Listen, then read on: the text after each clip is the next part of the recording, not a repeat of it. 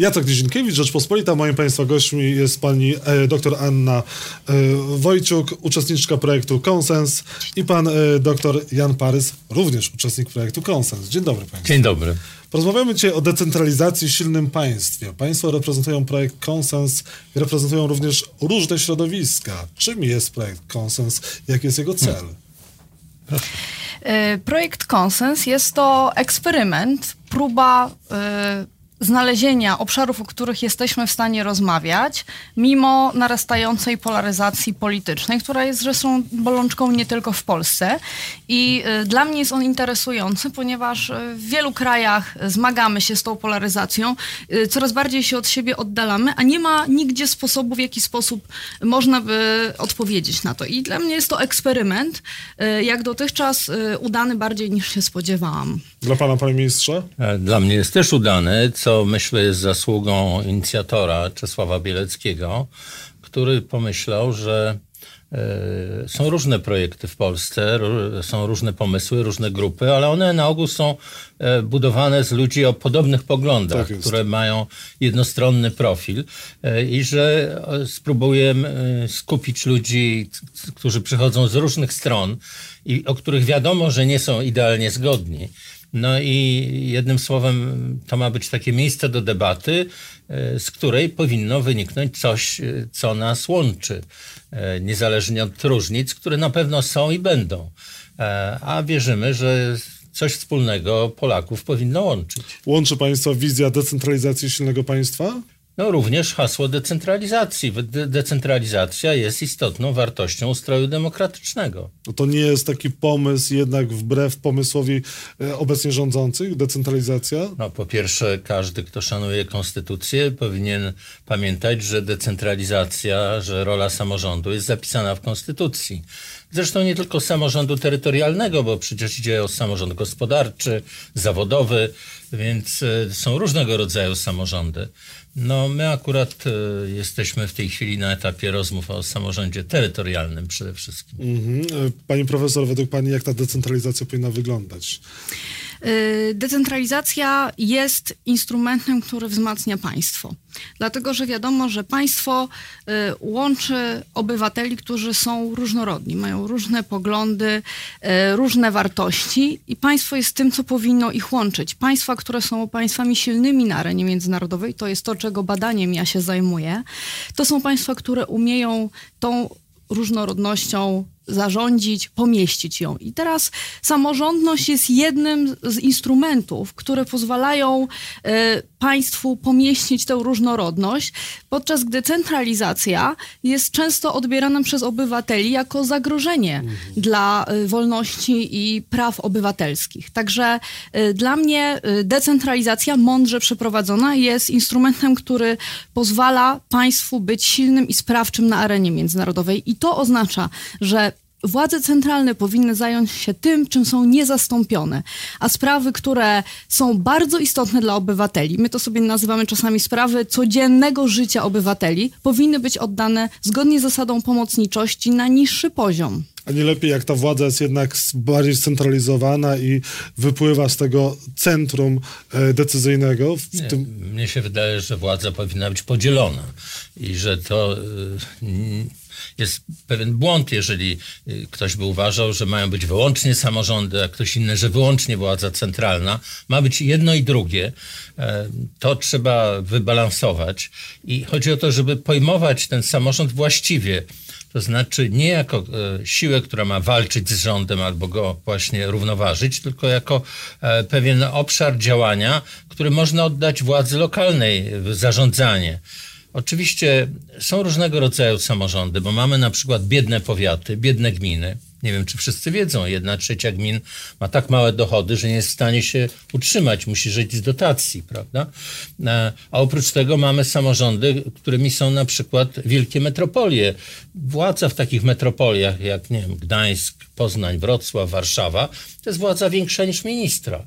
To są gigantyczne budżety, e, więc e, te samorządy są mm, nieporównywalne. Trzeba sobie z tego zdawać sprawę, z ich różnej siły, ich różnych możliwości. no i również skali zadań, bo jak widzimy, nie wszystkie samorządy sobie radzą ze swoimi zadaniami. E, mamy znakomite, tak jak, nie wiem, Grodzisk Mazowiecki, czy Wielkopolska, Toruń, Wrocław, a mamy takie, które no po prostu nie dają rady wykonywać, obsługiwać obywateli.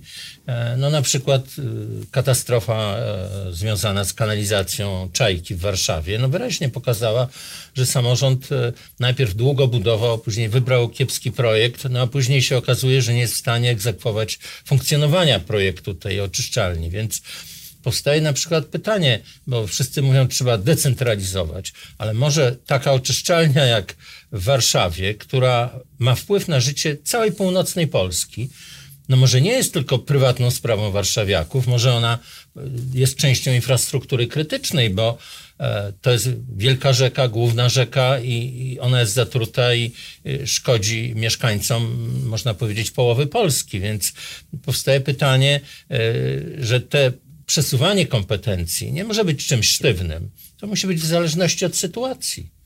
Ten przykład, który pan minister podał, jest bardzo dobry, ponieważ on też pokazał spór między władzą samorządową a władzą centralną. No, spór, ale tym niemniej ludzie są zainteresowani, żeby rozwiązać problem, a nie żeby się spierać. E, no, okazało się, że ale takich bez... sporów jest więcej. No Takie myślę, spory są też więcej. generowane między rządzącymi a, a, a, samorządami. Już mniejsza o to, kto je generuje i która ze stron, ale y, właśnie dlatego rządzący obecnie chcieli doprowadzić do większej centralizacji. No, nie wiem, to trzeba by popatrzeć, co było w projektach ustaw. Myślę, że my jednocześnie spotykamy się z zarzutami, że na samorządy są zrzucane nowe zadania, czyli tak jakby nie jest tylko odbieranie, ale jest i przerzucanie zadań. Powstaje pytanie, czy za tym idą środki, prawda? E, I czy te biedne samorządy mają przygotowanie do tego, mają ludzi, mają zasoby, żeby wykonać te nowe zadania. No ale z drugiej strony trzeba pamiętać, że e, samorząd reprezentuje władzę w terenie e, i e, nikt nie jest w stanie przewidzieć w żadnej ustawie, co się może wydarzyć. Nie wiem, susze, pożary, właśnie katastrofy ekologiczne, brak wody. No i wtedy nie można zacząć dyskutować, to należy do, te, do mnie, a to, to, to nie należy, prawda? Ja to zrobię, jak będę miał pieniądze. No po prostu trzeba interweniować w sytuacji nagłej e, i stawać na głowie i pracować 20 godzin na dobę, no tak jak strażacy. Oprócz stawania na głowie są potrzebne jakieś zmiany, e, reforma, bo reforma samorządowa odbyła się wiele, wiele lat temu. Y, to, co y, wydyskutowaliśmy w tym dokumencie, to y, z rzeczy istotnych. To na przykład to, że zgodziliśmy się, że nie jest skuteczna kontrola represyjna samorządów, która jest dzisiaj bardzo powszechnie stosowana i że dużo skuteczniejsze są inne, nowocześniejsze metody kontroli nad władzami samorządowymi, wykorzystanie w większym zakresie samych samorządów do tworzenia standardów, oraz y, nadzoru partnerskiego. Na takiej zasadzie, żeby powodować mniej napięć, mniej konfliktów, żeby samorządy musiały ustalić pewne y, reguły gry, y, jak zajmują się różnymi rzeczami, które są im powierzone oczywiście zgodnie z prawem i nawzajem sprawują nadzór partnerski. Więc to jest jedna z moim zdaniem istotnych rzeczy, na którą, co do której się zgodziliśmy, a druga to jest właśnie wielopoziomowe zarządzanie, czyli to, że, że, y, że y, władze, różne władze lokalne, władze centralne są poddane kontroli obywatelskiej i kontroli, równoważeniu i, i kontroli przez inne władze i że właśnie te narzędzia kontroli nad samorządami też w dużej mierze leżą w gestii obywateli oraz niezależnych mediów. No z tymi mediami jest problem, bo jak wiadomo, wiele Z mediami mediów... zawsze jest problem. Nie, nie. Chodzi, chcę zwrócić uwagę na to, że, e, że nie, nie o to idzie, że dziennikarze są krytyczni. Tak.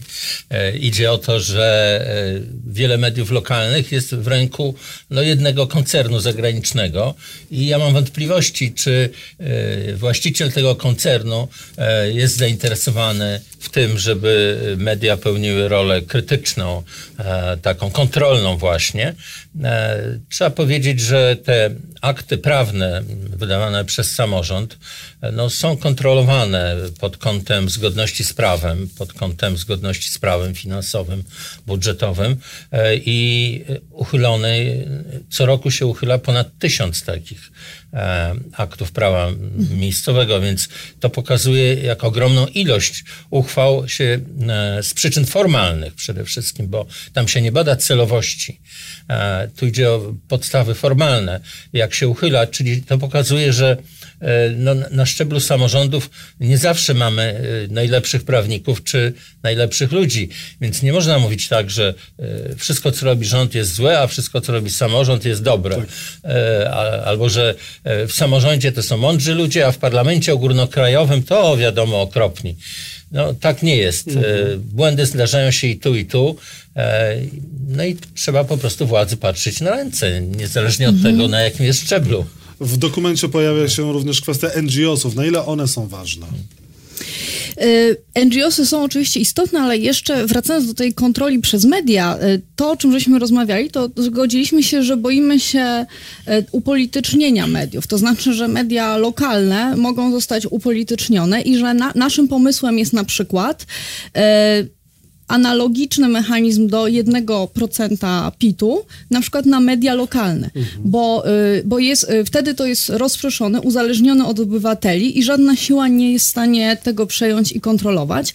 Y, ja się zgadzam się z tym, że jest z jednej strony dużo aktów prawa miejscowego uchylanych, ale z drugiej strony, jeżeli zobaczymy, ile jest samorządów, bo mamy samorządy gminne, powiatowe i wojewódzkie, jeżeli byśmy wzięli, jaka jest liczba samorządów, to to wcale nie jest jest taka wielka cyfra, mnie się wydaje. Prawda? Y, więc, 3,5 y, tysiąca więc, w no, roku. No właśnie, więc zobaczmy, że to nie jest y, jakaś cyfra, która powala, jeżeli się bierze pod uwagę, ile mamy samorządów w Polsce.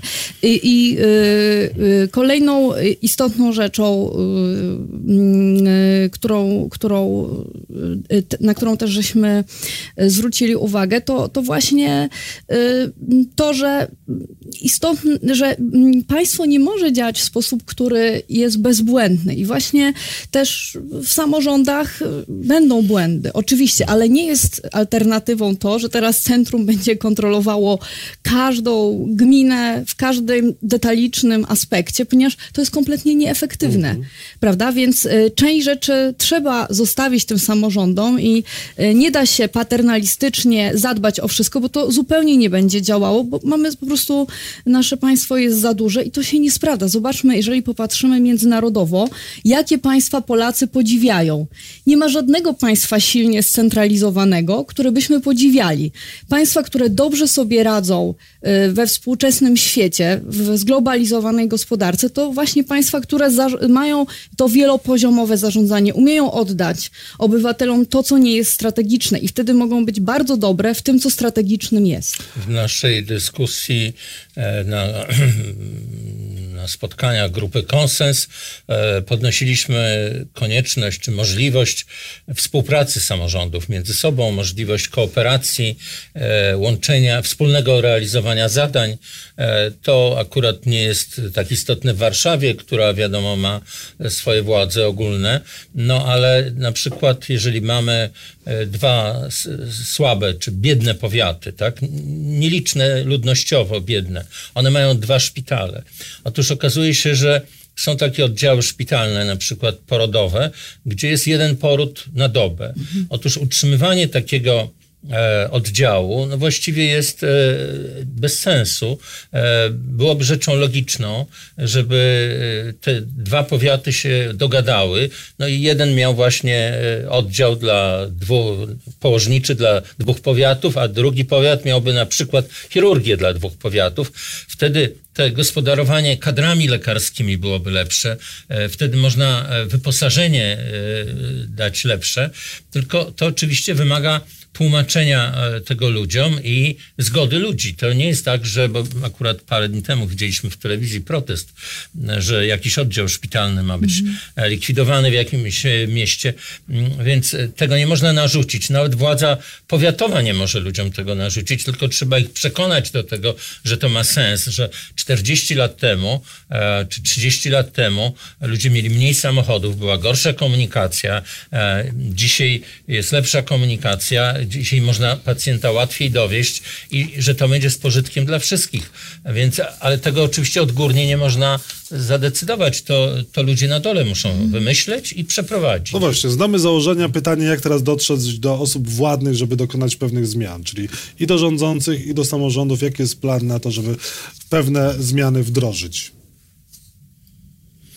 No myślę, że y, elementem, który jest w tym projekcie cenny, to to, że jesteśmy autentycznie y, z, z różnych, y, mamy różne te nasze genealogie i, i myślę, że ta grupa, która się zebrała, ma potężną sieć kontaktów i y, chcemy działać w ten sposób. Chcemy działać w ten sposób, żeby o tym rozmawiać, żeby przesyłać nasze dokumenty, żeby przekonywać y, i pokazywać te elementy, co do których możemy się zgodzić. Bo na przykład zobaczmy, że dzisiaj decentralizacja jest y, właśnie często y, y, przypisywana jakiejś jednej stronie w tym spolaryzowanym świecie naszym polskim.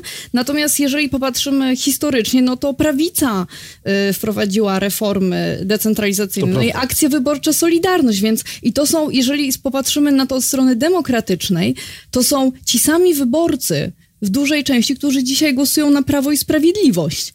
I y, niesamowitą zrobiliśmy woltę, że nagle ten problem stał się zawłaszczony, y, stał się zupełnie jedna strona umywa jakby ręce od tego, co jest też nieprawdziwe chyba, prawda? No bo to jest dziedzictwo prawicy. Ale dzisiaj z kolei Prawo i Sprawiedliwość mówi o tym, że może należałoby powrócić do tej większej ilości województw. No, to już...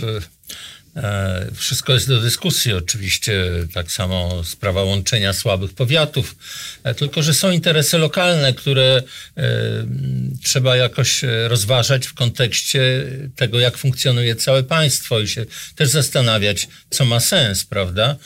Bo to nie jest tak, że zasoby państwa są nieograniczone i że stać nas na wszystko. Natomiast no, my akurat nie jesteśmy posłami, więc nie, nie mamy inicjatywy ustawodawczej. E, więc ta inicjatywa należy do posłów. E, byłoby najlepiej, żeby, jaka, żeby w nowym Sejmie, który będzie za parę dni już funkcjonował, e, jakaś grupa posłów z różnych ugrupowań się zebrała i zaczęła się zastanawiać nad tym, jak można samorząd ulepszyć, jak można właśnie, co można decentralizować, żeby miało sens. Oczywiście odrzucając pomysły skrajne, bo jeżeli będziemy wychodzić od skrajnych pomysłów, no to wtedy żadne żadnej, żadnego postępu, żadnej roboty się nie wykona. Zwracają Państwo uwagę, że na potrzeby stworzenia ustrojowego mechanizmu zapobiegającego e, recentralizacji, czym miałby być ten pomysł ustrojowy? Co to miałoby być konkretnie? Jakby to miało wyglądać? W dokumencie, y, który żeśmy przygotowali, między innymi mm, takim instrumentem jest y, y, konsultowanie z instytucjami samorządowymi budżetu dlatego że elementem recentralizacji jest właśnie przekazywanie tych zadań, na które nie idą pieniądze, albo na przykład zmiana w podatkach, na przykład w picie, która uderza w samorządy i samorządy nie mają y, żadnego głosu w tych sprawach. Więc to jest, to jest tak naprawdę y, metoda nie wprost, ale recentralizacji mhm. de facto. Więc, y, więc tutaj wspominamy o tym, że samorządy mogłyby konsultować i w ogóle zwiększenie roli stowarzyszeń samorządowych, czyli tych, tych, tych, tych ciał, które i Komisji Wspólnej Rządu i Samorządu terytorialnego. Proponują Państwo również, aby wymienione zasady zostały określone w nowym kodeksie e, samorządowym, uchwalonym w miejscu obecnych rozproszonych ustaw e, samorządowych. No to jest duże wyzwanie. E, no to jest przede wszystkim dla legislatorów mm. potężne zadanie, żeby z kilku ustaw czy kilkunastu zrobić jedną dużą, która byłaby zresztą jakimś koszmarem do czytania i analizy, ale, ale wydaje się, że przy takiej kodyfikacji no, można dokonać pewnych zmian sensownych. E, więc e, no, to, to, by była dłuższa praca oczywiście posłów. To, tak jak powiedziałem, no, odrzucam taki pomysł jak likwidację dziewięciu ministerstw, co proponowali niektórzy e, dyskutanci spoza naszej grupy, no, czy, czy likwidację urzędu wojewodów, to, to by wymagało zmiany konstytucji, prawda, więc to w ogóle tak jakby na tym etapie nie wchodzi w grę E, nie widzę większości za, w Sejmie za zmianą konstytucji. No właśnie, państwo proponują też to silne państwo, silne państwo, silny rząd, silny samorząd, silny obywatel.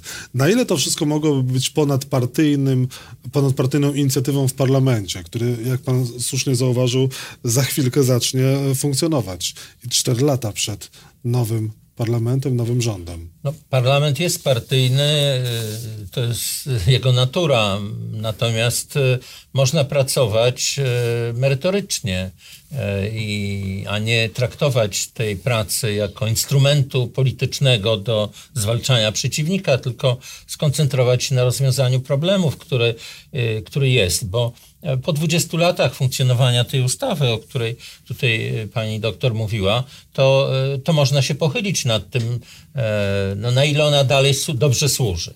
W rekomendacjach jest m.in. punkt 12, jeśli chodzi o nadzór obywatelski, można rozważyć upowszechnienie wykorzystania nowoczesnych narzędzi e-demokracji, e-referendów, dialogu obywatelskiego, e-sesji, rad gmin, powiatów oraz sejmików oraz możliwości ocen przepisów prawa miejscowego i jakości usług publicznych. Mhm. Nie mają Państwo wrażenia, że że jednak e, politycy, tym bardziej jeżeli oni są u władzy, boją się jednak takiej, takiego e-państwa i stronią od tego, od tej takiej informatyzacji nadmiernej?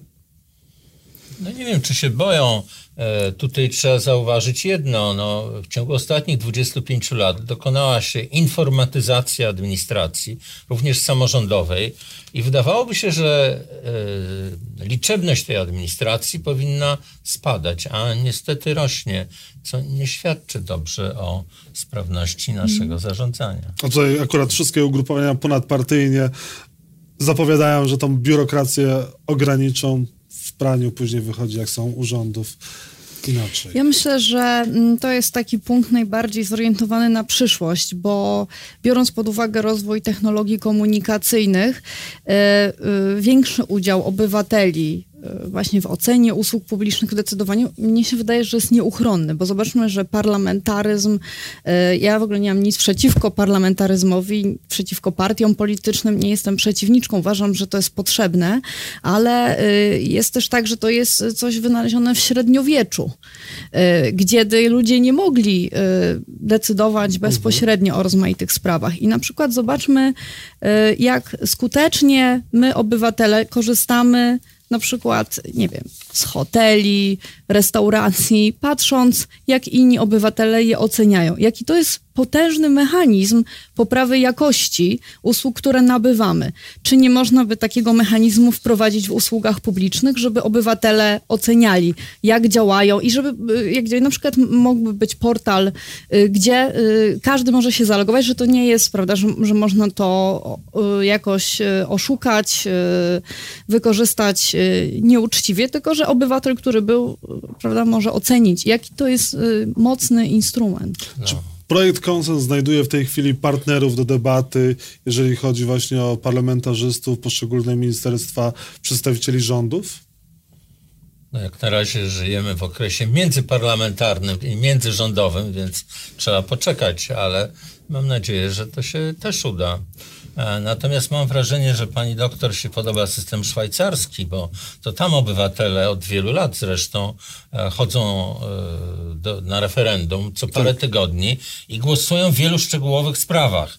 No i rząd federalny się z tym liczy, więc e, e, oczywiście można próbować dzisiaj, kiedy pra, na przykład prawie wszyscy mamy te, telefony komórkowe, e, no zapytać się obywateli o jakąś sprawę i potraktować e, tę odpowiedź udzieloną w ciągu kilku dni jako e, taki powszechny sondaż, prawda, który byłby e, podobny do akcji wyborczej, prawda?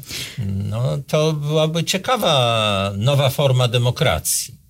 Ja nie jestem bezkrytyczna wobec demokracji bezpośredniej. Nie jest to bardzo mi bliskie. Uważam, że to powinno być stosowane y, w bardzo przemyślany sposób, bo uważam, że nie w każdej kwestii obywatele, których nie poinformujemy, nie spotkamy z ekspertami, są w stanie. Więc ja bym tego nie fetyszyzowała y, na pewno. Natomiast właśnie do oceny usług publicznych i w pewnych kwestiach, które są sensowne, można to robić. I właśnie uważam, że samorządy, które są blisko obywateli i które by były mocno rozliczalne, y, mogłyby zacząć to robić. I zobaczmy, jaka by była presja obywatelska, gdyby jakiś samorząd zaczął to wprowadzać, obywatelom by się to podobało i to zaczęło działać. Też to nie jest, y, ja uważam, że to nie jest jak dotknięcie magicznej różdżki, bo jest problem z aktywizacją obywateli, y, z informacją i tak dalej, i tak dalej. Ale na pewno są tutaj rzeczy, co do których można próbować. A co do, jeszcze krótko, co do nowego parlamentu, no to też, bo dobrym moim zdaniem elementem pomysłu pana Czesława Bieleckiego było to, że zaczęliśmy pracować w maju, kiedy jeszcze nie było jasne, kto wygra. To prawda. I, i, I to było cenne, bo usiedliśmy trochę y, i to było trochę za zasłoną niewiedzy, y, kto wygra potem i kto będzie, y, kto będzie musiał bardziej przekonywać. Więc wydaje mi się, że to jest ważny też, y, ważny element tego pomysłu. Ale my nie staramy się kształtować polityków. Mnie się wydaje, że ważniejsze jest e, zwracanie się do opinii publicznej. Po pierwsze, pokazywanie, że ludzie mogą rozmawiać, mimo że się różnią, i że są w stanie dojść do jakichś wspólnych, e, do jakiegoś porozumienia w pewnym zakresie. E, I mnie się wydaje, że to jest najważniejszym dorobkiem projektu Konsens. Rozmawiajmy, roz, skupiajmy się na ważnych sprawach. Decentralizacja i silne państwo to jest jeden e, z tematów, które projekt Konsens podejmuje. Państwu dziękuję za rozmowę. Mam nadzieję, że spotkamy się tutaj jeszcze nie raz. Moim Państwa gościem była pani dr Anna Wojciuk i pan e, minister Jan Parys. Bardzo dziękuję za rozmowę. Dziękuję. Dziękuję.